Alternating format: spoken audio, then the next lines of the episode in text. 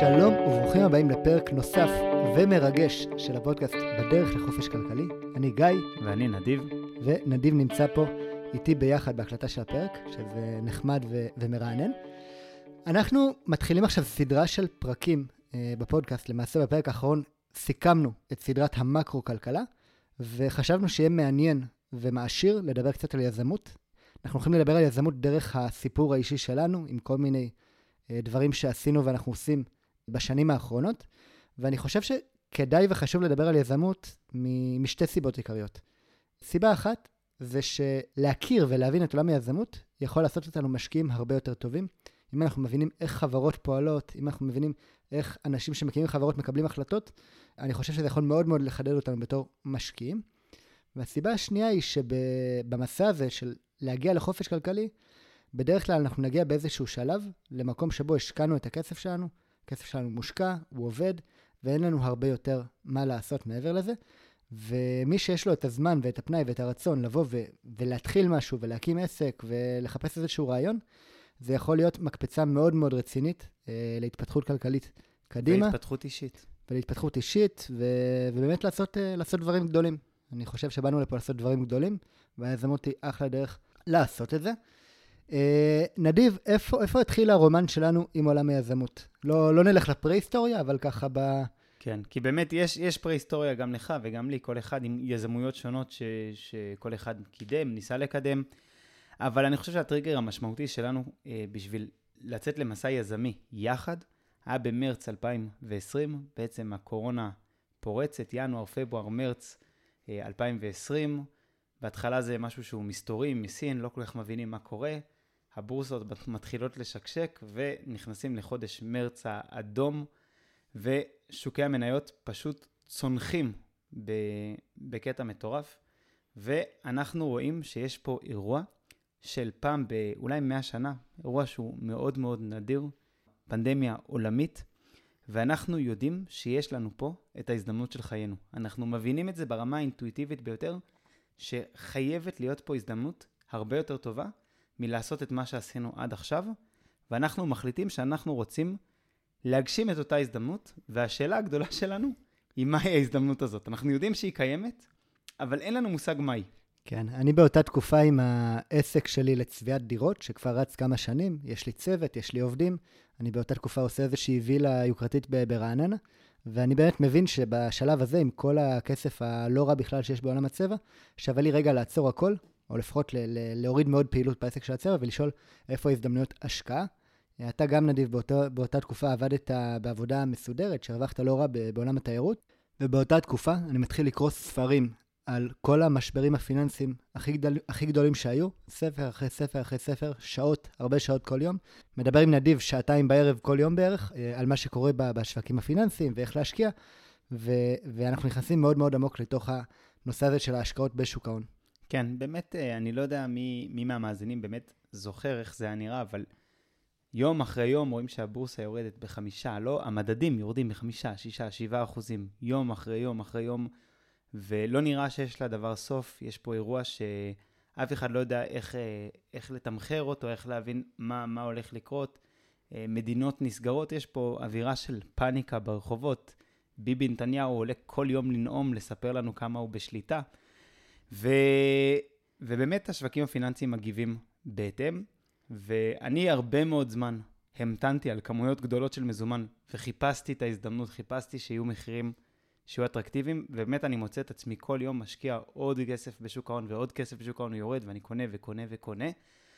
ואז אנחנו מגיעים ל-23 במרץ 2020, ושוק ההון פתאום מתחיל לזנק כלפי מעלה, ומה שקרה זה באמת שהממשלה והפד בעצם הגיעו להבנות לגבי סיוע פיסקלי ומוניטרי לכלכלה, ושוק ההון באמת עלה, אנחנו יודעים כיום בדיעבד שהוא עלה ברצף יותר משנה לשנה של אה, עליות מטורפות, 2021, 2020, 2021 בסוף היו שנים מאוד חזקות לשווקים הפיננסיים.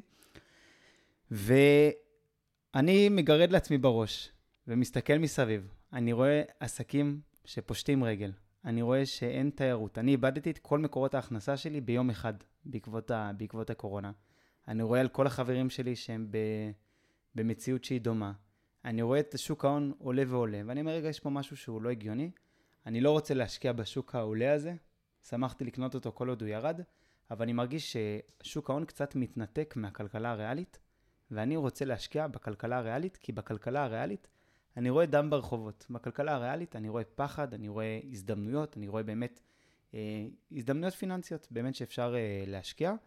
ובשלב הזה, גיא ואני מתחילים לדבר על כיצד אנחנו, במקום להמשיך ולקנות מניות, איפה אנחנו יכולים להשיג תשואה יותר טובה לכסף שלנו, ובאמת מתוך אותה שאלה של כיצד אנחנו מנצלים את ההזדמנות הזאת של פעם בחיים, שכבר לא ראינו ששוק ההון נותן לנו מענה לדבר הזה יותר. ובאמת המקום הראשון שפנינו אליו הוא המקום שהיה לי הכי מוכר, וזה שוק התיירות הירושלמי. אני עוסק בתיירות, או יותר נכון עסקתי, אני כבר לא עוסק בזה כבר uh, מאז באמת פרוץ המשבר, אבל עסקתי בתיירות off and on בערך חמש שנים בטרם, אה, בטרם הקורונה, ואני מכיר את שוק התיירות אה, מאוד טוב. אבא שלי הוא מורה דרך, אני עסקתי גם בהדרכת טיולים, עשיתי כל מיני דברים בעולם התיירות, ומה שראינו שבעקבות הקורונה, המון חדרים, דירות בירושלים, בכל הארץ, אבל בירושלים זה היה מאוד מאוד בולט, מתפנים. אני רואה מחירי השכירות יורדים בצורה קיצונית, 10, 20, 30 אחוזים. כל הדירות של החדר, שני חדרים, דירות של סטודנטים, דירות Airbnb, הכל מתרוקן בבת אחת. סטודנטים שהיו לומדים בעברית ופתאום לא היה לימודים, ואין לא, להם עבודה יותר, הם לא יכלו לעמוד במחיר וחזרו לגור אצל ההורים שלהם. ואמרתי, גיא, תקשיב, זה משהו שהוא זמני, ואני חושב שזה משהו שמאוד אפיין אותנו באותה תקופה. אנחנו תפסנו שכל הסיפור הזה של הקורונה זה מקסימום עד אוגוסט, כי ככה אמרנו, עד אוגוסט 2020. כן, אני זוכר שאתה אמרת לי ששמעת באיזה פודקאסט, איזה מומחה שאמר שזה יכול אפילו להגיע לשנתיים, וצחקתי עליך, אמרתי, אין סיכוי. כן, אני זוכר את השיחה הזאת. אז באמת, אה, באמת אנחנו, הייתה לנו תפיסה ש, שהסיפור הזה הוא סיפור שהוא זמני, ויש לנו הזדמנות קצרה, ברזל חם, צריך להכות אותו. ומה שאמרנו שאנחנו נעשה זה שאנחנו הולכים להגיע לבעלי הדירות האלה בירושלים, בעלי הדירות, בעלי הבניינים, ולהגיד להם עסקה כזאת, תקשיבו, אנחנו עכשיו הולכים לשכור מכם את הדירות שלכם, אנחנו רוצים לחתום על חוזה שהוא ארוך, ארוך מבחינתנו היה בין חמש לעשר שנים. היה עשר שנים. אני, באמת אני, אנחנו, אני לא הסכמתי לרדת מעשר. באמת רצינו שזה יהיה עשר שנים, כמה שיותר בשאיפה. חוזים שהם מאוד מאוד ארוכים, עם עליית מחירים שהיא מינימלית לאורך התקופה. אנחנו רצינו לסגור עם אנשים במחירים שהם יחסית מחירי קורונה, אבל היינו מוכנים שגם שזה יהיו מחירים שהם מחירי טרום קורונה, אבל לא יותר מכך. ובאמת התחלנו להיכנס למשא ומתן מרתק עם uh, כמה וכמה אנשים על עשרות דירות שונות בירושלים. בעצם זה בעלי נכסים עמידים, שיש להם לכל אחד בניין, שני בניינים. היו גם כמה בעלי דירות בודדות, אבל uh, היה, גם, uh, היה גם בניין מאוד גדול שהסתכלנו על uh, לשכור uh, קומה בו, ובעצם uh, לבוא ולפתור לבעלי, לפתור לבעלי הנכסים את הבעיה התזרימית שקורית להם עכשיו בקורונה, עם הכיסי נזילות, עם המזומן שנשאר לנו עדיין להשקעה, ולהגיד, אנחנו לוקחים פה סיכון, אנחנו הולכים לאכול קש בשנה, שנתיים הקרובות, חשבנו שזה יהיה שנה, אולי אפילו פחות, ואחרי זה לעשות את הרווח שלנו בטווח הארוך. נכון, אז זו, זו באמת הייתה התוכנית העסקית, למצוא דירות שברגיל מושכרות ב-7,000, 8,000 שקל, שאנחנו נשכור אותן באזור ה-5-6,000 שקל לחוזה שהוא ארוך, נזכיר אותם הלאה, וגיא, בסופו של דבר, המיזם הזה לא צלח. למה? הפרויקט הזה לא צלח מכמה סיבות. קודם כל, בעלי הדירות היו מאוד מאוד אופטימיים. הם היו יותר אופטימיים מאיתנו לגבי כמה זמן המשבר הזה יימשך, ואם אנחנו דיברנו על אה, משבר של חצי שנה או שמונה חודשים, הם חשבו שזה עניין של שלושה חודשים. הרבה, מה, הרבה מהבעלי נכסים שדיברנו איתם, אמרו, כן, זה, זה תכף נגמר. עד הקיץ זה עובר, ככה הם אמרו לנו, עד הקיץ, כבר הקיץ יהיה כרגיל. כן, אז הם היו מאוד אופטימיים, כמובן שהם טעו וגם אנחנו טעינו, והמשבר אה, אה, נמשך הרבה יותר זמן מזה. וזה גרם לכך שהיה לנו קשה לסגור איתם על מחיר. הם היו, הם היו הרבה פחות גמישים על המחיר ממה שאנחנו רצינו, מכיוון שהם אמרו, תשמעו, אנחנו חוזרים למחירים הרגילים עוד... אה, כמה חודשים, אולי שנה, אז בואו ניתן לכם מחיר שהוא טוב לשנה הראשונה, אבל אחר כך חוזרים למחיר שהוא מחיר שוק רגיל. אגב, היו גם בעלי דירות שהיו מוכנים לבוא איתנו למחיר שהוא אטרקטיבי עבורנו, אבל גם שם החלטנו לא לסגור. למה? כן, היו כמה בעלי בתים שכבר ממש דיברנו איתם על, על חוזים ספציפיים והסכמים ספציפיים, ואני לא זוכר אם שלחנו טיוטות, אבל זה היה ממש אה, כבר אה, הגענו להסכמות על רוב הדברים. אה, אבל מה שגילינו לאורך המסע הזה, זה שהמסגרת החוקית של לעשות עסק של Airbnb היא מסגרת שהקווים שלהם קצת אפורים. כלומר, אין פה איזושהי... המדיניות של המדינה בסיפור הזה היא לא הכי ברורה, ואם רוצים לעשות פה את הכל לפי הספר, ואנחנו הבנו שאנחנו רוצים כן לעשות את הכל לפי הספר, אני גם, אני גם אסביר למה, אז הבנו שיש לנו פה הרבה מאוד מיסים לשלם. יש לנו פה בעצם לשלם מע"מ על השכירות שאנחנו נקבל, יש לנו פה להתנהל כעסק, ויש פה כל מיני עלויות שמאוד מאוד, שגם עם רווחיות גבוהה, מאוד מאוד פגעו בסוף בפוטנציאל רווח ענקי. כן, אני אציין שאפילו בשביל בעלי הדירות, כי אני יודע שהרבה מהמאזינים אולי חושבים ששווה להם לקנות איזושהי דירה ולשים אותה ב-Airbnb. תשימו לב, כשאנחנו משכירים למישהו אחר דירה, אנחנו נהנים ממסלולים, בין אם זה מסלול פטור מלא או עשרה אחוזים, אה, שהם מאוד אטרקטיביים. כל הפטורים האלה, כל המסלולים הנוחים האלה, הם רק במידה שאנחנו משכירים את הדירה הזאת לצורך מגורים.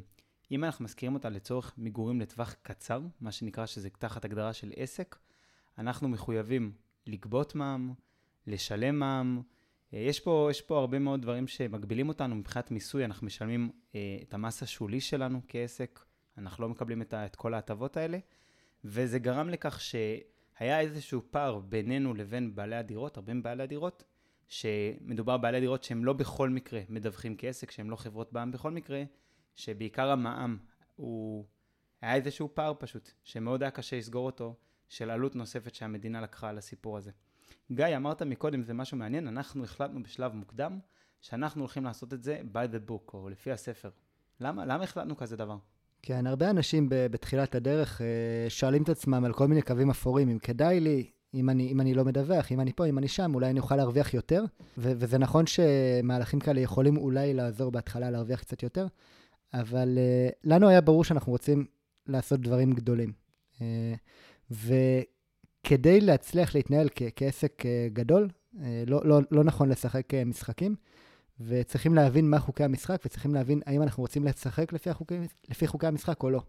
אם מישהו פועל בניגוד לחוקים של, מדינת, של מדינת ישראל, הוא לוקח על עצמו סיכון, מן הסתם, ואני לא מדבר פה על הצד המוסרי, ש, שגם על הדברים האלה אנחנו, יש לנו הרבה על מה לדבר, וה, והעמדה שלי פה היא, היא לא קונבנציונלית, אבל בסוף מי שפועל בניגוד לחוקים, הוא לוקח עליו סיכון, הוא לא בהכרח מפוצה על הסיכון הזה מבחינה כספית, ו- ו- וזה מיותר וזה חבל. אם אני לוקח סיכון, אני רוצה להיות מפוצה עליו מבחינה כלכלית בהשקעות. כן, אני חושב שהנקודה הזאת גם באמת מעבירה אותנו לעניין הבא, שהיה ברור לנו שאנחנו בונים עסק גדול.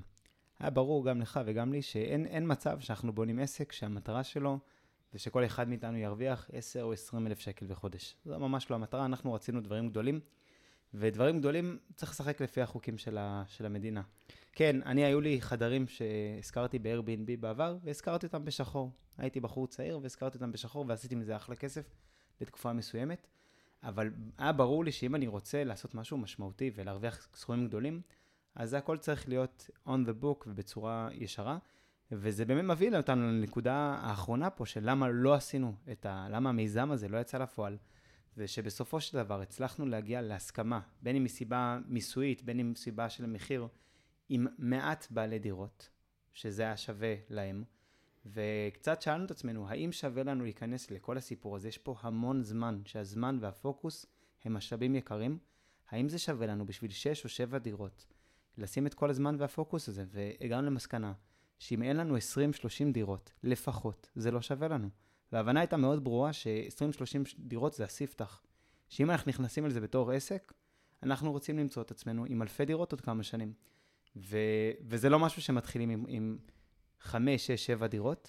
בעצם מה שראינו פה זה שגם אם יש פה הזדמנות עסקית, וחד משמעית הייתה פה הזדמנות עסקית על דירות מסוימות ועל בניינים מסוימים, הבנו שמה שאין פה זה מודל עסקי. כלומר, אין פה משהו שיש פה שיטה שאפשר לבנות ולצמוח איתה, ויש פה אי-ודאות רגולט, רגולטורית שהמחוקק לא, לא סגור על הדעה שלו לגבי אה, איך הוא מתייחס ל-Airbnb ואיך הוא יתייחס לזה בעתיד, ו- ולכן יכול להיות שיש פה איזשהו מקור רווח, אבל אין פה באמת עסק שהוא יציב שאפשר לבנות. כן. גיא, בוא נשתף אולי את המאזינים, כי זה באמת הייתה תקופה צבעונית, מרגשת בחיים שלנו. אולי נספר על איזשהו מבנה או שניים שחשבנו אה, לשכור במתווה הזה. אני באמת אתחיל לספר על מבנה של אה, טל. טל זה כמובן שם בדוי, אנחנו לא, לא ניכנס פה לשמות של אנשים. טל הוא אדם יקר מאוד, אני לא יודע אם הוא מאזין לנו עכשיו, אבל לטל יש בניין בשוק מחנה יהודה, בלב שוק מחנה יהודה, יש לטל בניין. זה בניין מאוד, אה, מאוד אטרקטיבי, יש לו שלוש דירות, שתי בסטות בשוק, ואנחנו פגשנו את טל כמעט במקרה, אני אפילו לא זוכר איך, איך, איך הגענו לטל, ממש לדעתי במקרה. אני חושב שבאחד הימים בקניות שלך בשוק, לדעתי סתם התחלת איתו איזה שיחה. נראה לי שזה מה שסיפרת. אני לא זוכר איך הגעתי אליו. באמת, אני זוכר שאני הגעתי אליו, לא זוכר איך הגעתי אליו. בכל מקרה, הוא גר עם המשפחה שלו באחת מהדירות בבניין הזה. הבניין הזה הוא לא שלו. הוא בניין שהסבא והסבתא שלו קנו בדמי מפתח. ובסיפור מההפטרה, איכשהו הדמי מפתח נשארו אצלו והוא נעול לבית. כן, מי שלא מכיר דמי מפתח, דמי מפתח זה לא קנייה של בית, זה בעצם לקנות את הזכות לגור בבית עד, אה, עד, עד 120, מה שנקרא, עד, עד, עד המוות. ועם הילד שלך גר שם. ומשלמים איזשהו סכום uh, התחלתי, שהוא יחסית גבוה, ואחרי זה דמי שכירות. שהם זיהומים. ש, שהם, שהם נמוכים, ובזמנו גם לא, לא הצמידו את הדמי שכירות האלה, לא, לא לאינפלציה ו- ולא ל... אה, לא לשום מדד, ובאמת הדמי שכירות על הבניין הזה הם היו מצחיקים, הם היו כמה, אם אני זוכר נכון, כמה מאות שקלים על בניין בלב ירושלים. כן, בניין בלב שוק מחנה יהודה בירושלים, והיה מעניין כי אנחנו יוצרים קשר עם אדם שהוא אדם יחסית פשוט, אדם, אדם מהשורה, אדם מהשוק, נקרא לזה ככה, אדם שגדל וחי את השוק. ואנחנו, והוא לא מבין ב, בעסקים, הוא לא מבין בצורות. הוא מבין, מבין בעסקים הוא מבין בעסקים מסוימת. בצורה אחרת, נכון. כן. הוא מבין בעסקים מאוד, אבל בצורה שהיא מאוד שונה מה, מהזווית שאנחנו מגיעים בה, אה, מניהול סיכונים וכולי.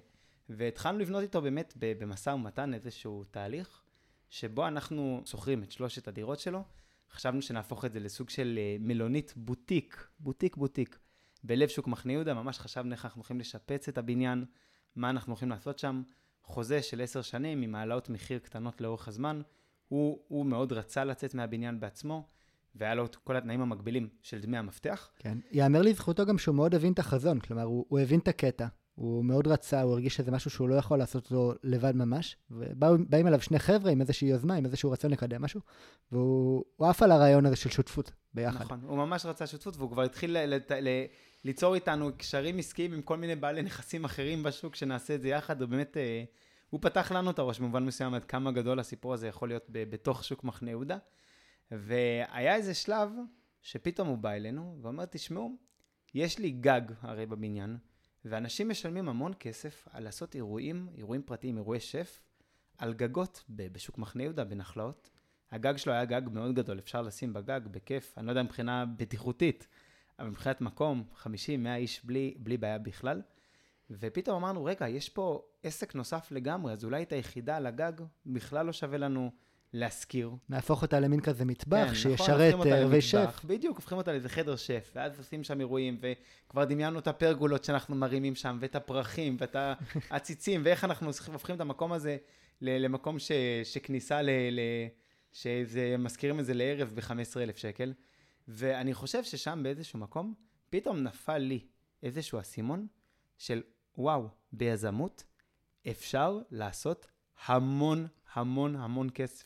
לא צריך לחכות שההורים ימותו ב-120, לא צריך לשום, לחכות לשום דבר. ב- בעבודה חכמה עם השכל, ופה לא באנו לעסקה הזאת עם הרבה כסף. היינו צריכים אולי לקחת איזה הלוואה לעשות את העסקה הזאת.